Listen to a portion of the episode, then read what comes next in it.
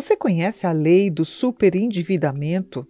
Sabe como ela pode ajudar na defesa dos consumidores? Em vigor desde julho de 2021, a Lei 14.181 busca aumentar a proteção de consumidores endividados e cria mecanismos para isso. Ela alterou o Código de Defesa do Consumidor e trouxe um instrumento novo de renegociação em bloco das dívidas nos tribunais estaduais de justiça. Num procedimento semelhante às recuperações judiciais realizadas por companhias, por exemplo, a pessoa física agora pode fazer uma conciliação com todos os credores de uma única vez, criando um plano de pagamentos que caiba no seu bolso. Mas quais são os desafios para implementar a lei do superendividamento? Como definir o conceito de mínimo existencial e qual tem sido o papel do setor bancário para ajudar os brasileiros na negociação de dívidas? Eu sou Mona Dorf e neste podcast Febraban News a gente vai saber mais detalhes sobre esta lei e as iniciativas das instituições financeiras e do poder público para diminuir o endividamento do brasileiro. Participam deste nosso podcast Isaac Sidney, presidente da Febraban, Maurício Moura, diretor de Relacionamento, Cidadania e Supervisão de Conduta do Banco Central do Brasil, Juliana Oliveira Domingues, secretária nacional do Consumidor no Ministério da Justiça e Segurança Pública e professora doutora da Universidade de São Paulo.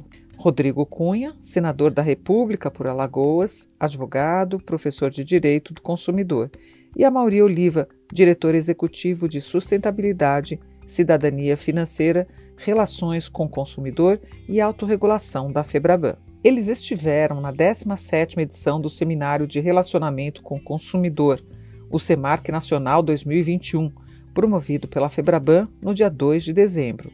O tradicional evento recebeu de forma virtual, com transmissão ao vivo, dirigentes dos PROCONs estaduais e municipais, representantes das defensorias públicas e do Ministério Público, líderes do Banco Central, ouvidores e representantes das instituições financeiras. Quer saber quais foram os destaques do evento? Então fique com a gente! O presidente da Febraban, Isaac Sidney, abre falando sobre a importância do bom relacionamento com os consumidores. O consumidor não pode ser percebido apenas como aquele cliente que nos procura e que atendemos diariamente. Tampouco, o consumidor é um número ou uma meta a ser alcançada em planilhas e tabelas. Qualquer indústria, comércio ou serviço não existe sem o consumidor. Ele é mais do que simplesmente compras e consumo. O consumidor tem de ser compreendido por sua visão de mundo e da sociedade, pelo que deseja, o que o incomoda, o que ele gosta e não gosta. Ele é a razão pela qual todos, bancos e nossos colaboradores, trabalhamos no dia a dia. Seus anseios, críticas, sugestões, necessidades, preocupações e principalmente seus direitos estão permanentemente na atenção e no radar dos bancos. Nossa relação com o consumidor é de parceria constante e é com esse propósito que estamos aqui. O conceito de consumidor, em síntese, mistura-se com o conceito de cidadania. Isso devemos estimular, preservar e aprimorar sempre. Sobre o tema do superendividamento, Isaac destaca as iniciativas dos bancos durante a pandemia. Elas ajudaram os brasileiros a passar pelas turbulências e dificuldades econômicas. Desde o final do primeiro trimestre do ano passado, 2020, com a pandemia, o Brasil enfrenta uma crise sem precedentes e de consequências em escala global, em que as vulnerabilidades se acentuaram. A situação exigiu criatividade e adaptação de empresas e consumidores à nova realidade. Deixa eu lhe dar alguns dados. De março a dezembro de 2020, os bancos repactuaram, renegociaram voluntariamente 17 milhões de contratos de empréstimos bancários, com um saldo devedor total de 1 trilhão de reais. Foi nesse contexto que se deu a publicação da Lei de Prevenção ao Superendividamento. A negociação faz parte do DNA do setor bancário. Esse é um assunto estratégico e importante para os bancos que, além de quererem uma relação sustentável com seus clientes, também estão empenhados em reduzir o custo da intermediação financeira. Hoje, de acordo com dados do Banco Central, portanto não são nossos, a inadimplência responde por um terço, do custo do spread bancário, do custo de emprestar o dinheiro. Por isso, temos agido em diversas frentes. A primeira voltada à repactuação, à renegociação de dívidas, com o objetivo de contribuir para o resgate da capacidade financeira do consumidor. Além das repactuações de contratos que já mencionei, mais de 17 milhões, os bancos participaram de mais de 220 multirões de negociação de dívidas em parceria com os PROCONs, por meio da plataforma consumidor.gov. Em novembro, nós tivemos mais um mutirão nacional inédito, realizado em parceria com o Banco Central, Senacom e também PROCONs de todo o país. O diretor do Banco Central, Maurício Moura, alertou também para os problemas do superendividamento ele citou algumas iniciativas do BC em parceria com outras instituições, entre elas a Febraban. Para além das definições legais e acadêmicas, a gente entende que superendividamento é uma situação extrema e negativa que afeta o cidadão e sua família, mas muito além do plano financeiro, atingindo os mais diversos aspectos de suas vidas. Superendividamento é um problema complexo e multifacetado, que guarda relação direta com a vulnerabilidade financeira. No Banco Central, esse binômio vulnerabilidade e superendividamento tem recebido atenção tanto pela perspectiva de educação financeira quanto pela de supervisão de conduta. A crescente complexidade e digitalização do mercado financeiro demanda políticas para melhorar o conhecimento das pessoas sobre os produtos disponíveis, que precisam ser cada vez mais adequados para o público. Para enfrentar esse complexo desafio, precisamos investir em diagnóstico, educação financeira e na adequação da oferta de crédito. Em junho de 2020, o Banco Central publicou o relatório de endividamento de risco no Brasil, com o objetivo de fornecer indicadores capazes de identificar o tomador de crédito pessoa física como um endividado de risco. Conforme está bem explicado lá no relatório, um cidadão considerado endividado de risco não está necessariamente superendividado e vice-versa. Os conceitos não se confundem. Mas, de acordo com esse diagnóstico, cerca de 4,6 milhões de tomadores de crédito estavam em situação de endividamento de risco.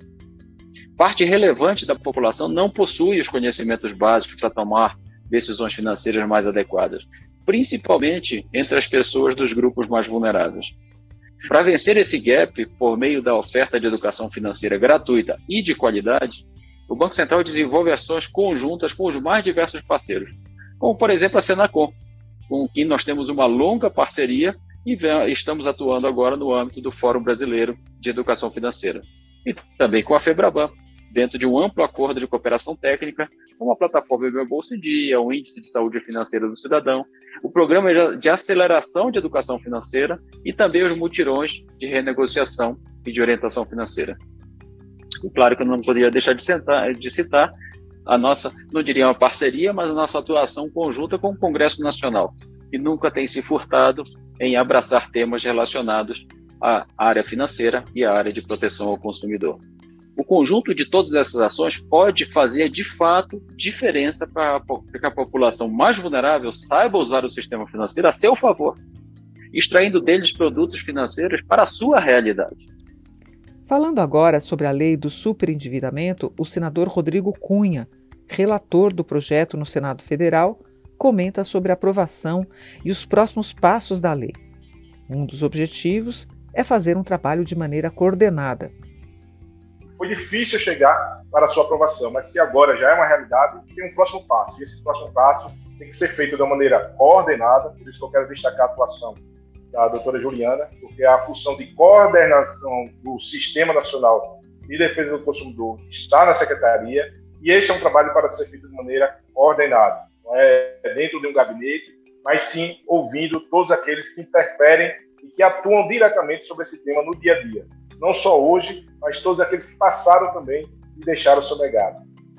Dito que, no mínimo, da sétima edição do CEMARC até agora, em todas as eleições, o tema do superendividamento foi falado, mas nunca da forma como vamos falar hoje, porque nas outras edições, não existia a lei que tratava exclusivamente sobre isso. Criou toda uma expectativa. Então, todos os atores aqui envolvidos participaram dessas discussões, participaram é, das dificuldades, dos obstáculos, todos que foram ultrapassados de maneira conjunta. Então, estamos falando de uma lei que foi construída com o apoio de muitas gerações, inclusive. É, eu entrei aqui no Senado há dois anos e considerei esse tema como sendo minha prioridade absoluta no início do nosso mandato. Então, fui em busca de tirar das gavetas um projeto que já estava há mais de 10 anos, projeto construído na sua essência pelos maiores juristas que conhecemos e que temos total respeito, e que, nesse momento de pandemia, inclusive, pode ser uma solução para o pós-pandemia e recuperação econômica. Não estou falando nem dos consumidores, das empresas também. A felicidade se dá por completo, porque além de ter aprovado a lei, tive a oportunidade de uma maneira é, é, inicial fazer os primeiros feirões pós aprovação dessa lei. Então, fiz uma parceria com a, a Serasa, com Serasa, com o SPC, com as câmaras de dirigentes lojistas, com associações comerciais e fui para a rua.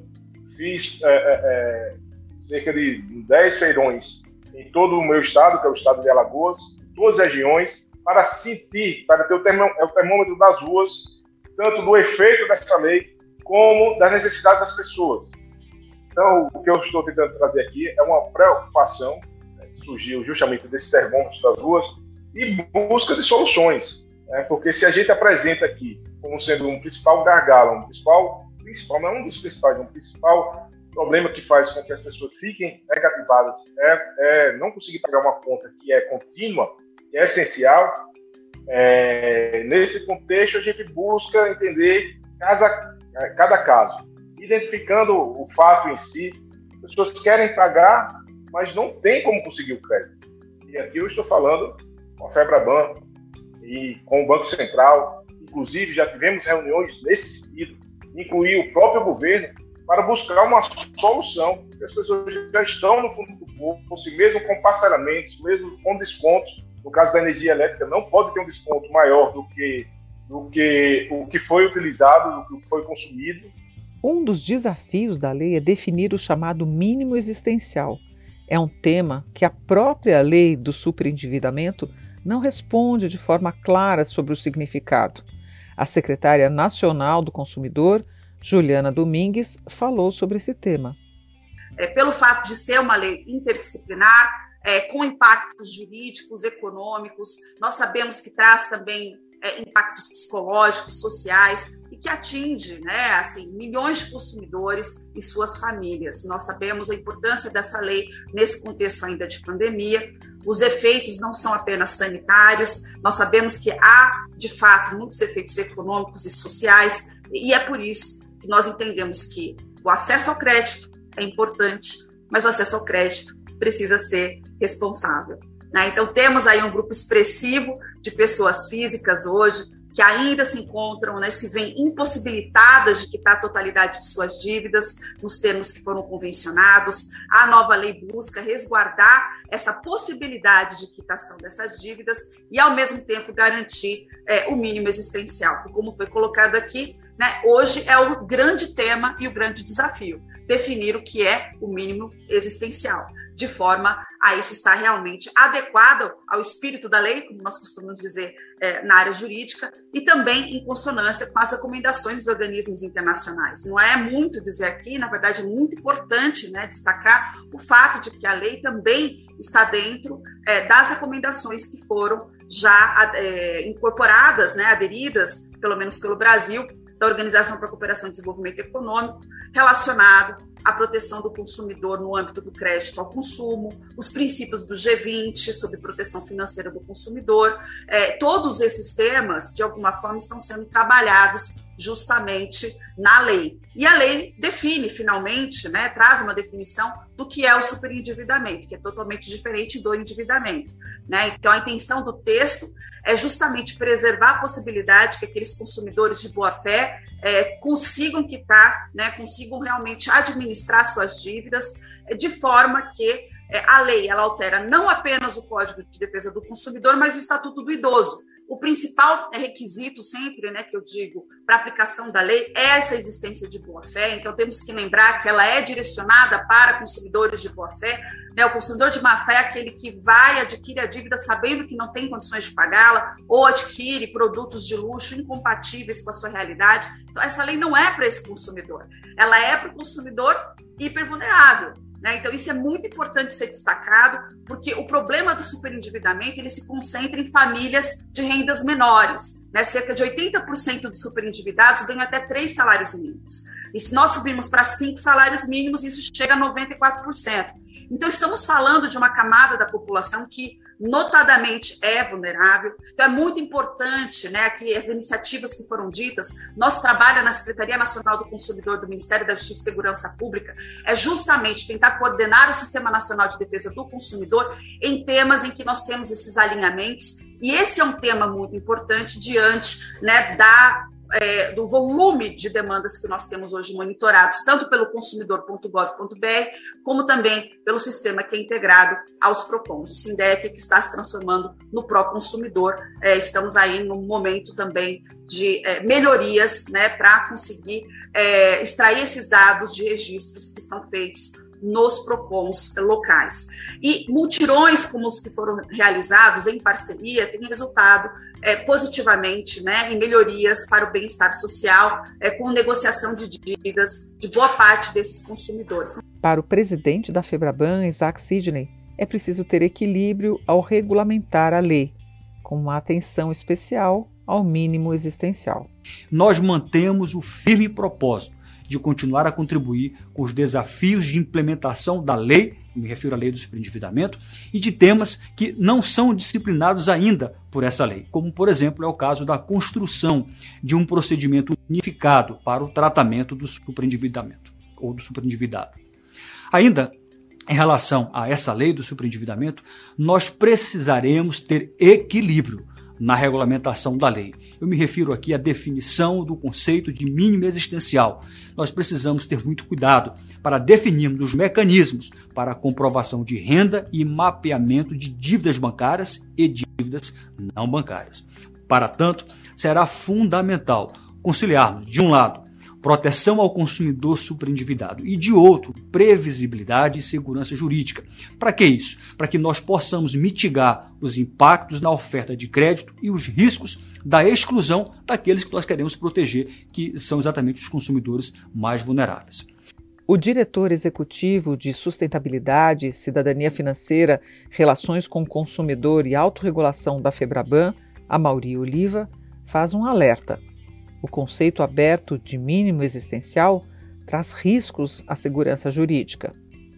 A lei, é, como já mencionado, ela altera o Código de Defesa do Consumidor para tratar da prevenção e do tratamento do superendividamento. Ela inclui alguns direitos básicos do consumidor, entre eles a preservação do mínimo existencial, e esse talvez seja um dos primeiros grandes desafios. Né? É, tem que ser regulamentado esse mínimo existencial, porque ele vai ser levado em consideração tanto na repactuação das dívidas como na concessão do crédito. Né? E aí também repactação de dívidas são dívidas bancárias e não bancárias. Tá? Quando a gente pensa no mínimo existencial, esse valor ele deve ser preservado, ou seja, não, ele não pode ser comprometido com as dívidas do consumidor. E aqui a gente tem um desafio, porque naturalmente vai ter um impacto na oferta de crédito, ou seja, o consumidor não vai poder tomar crédito que, né, que avance sobre esse mínimo existencial. E aí é muito importante que a gente tenha uma regulamentação, né, uma definição objetiva desse conceito do que é o mínimo existencial, qual é o valor desse mínimo existencial, para que ele não fique um conceito aberto e sujeito a interpretações individuais. Isso sempre gera insegurança jurídica. E insegurança jurídica não, né, não, não é bom para ninguém.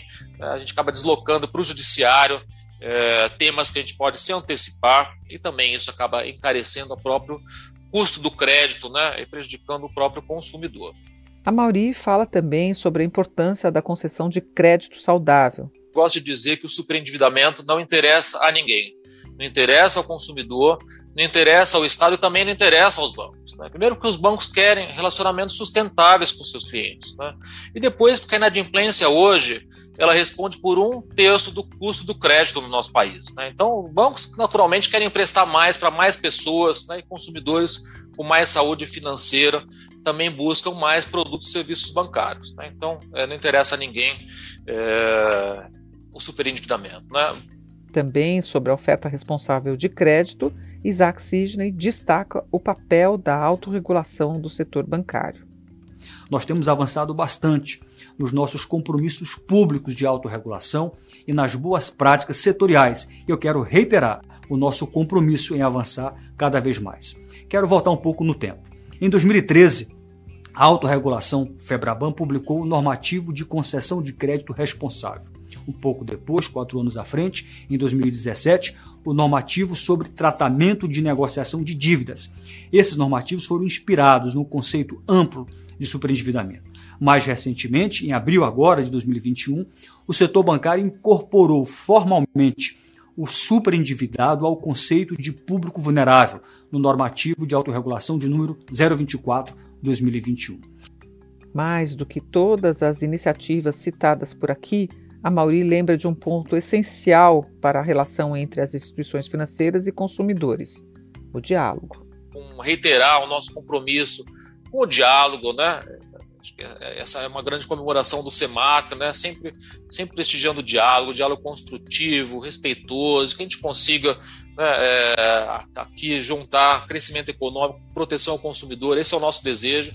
E agora, com essa nova lei, aqui nós temos uma oportunidade de aproveitar essa nova lei né, e aqui ter, né, promover os nossos esforços para que a gente avance em conciliação, para que a gente também avance no diálogo, no diálogo construtivo e na atuação coordenada né, entre órgãos de governo, entre né, municípios, estados, União e também entre o mercado. Então fica aqui né, o nosso compromisso é, de dialogar sempre com os órgãos de defesa do consumidor. A gente tem um trabalho grande aqui de regulamentar a lei, de implementar essa lei. Né? Contem conosco e a gente precisa agora né, ter aqui em mente esses desafios, né, é, que não são poucos, né, mas é, seguramente a gente avançou muito né, no nosso diálogo, nas nossas entregas como setor bancário, e sem dúvida a gente vai avançar cada vez mais. Né?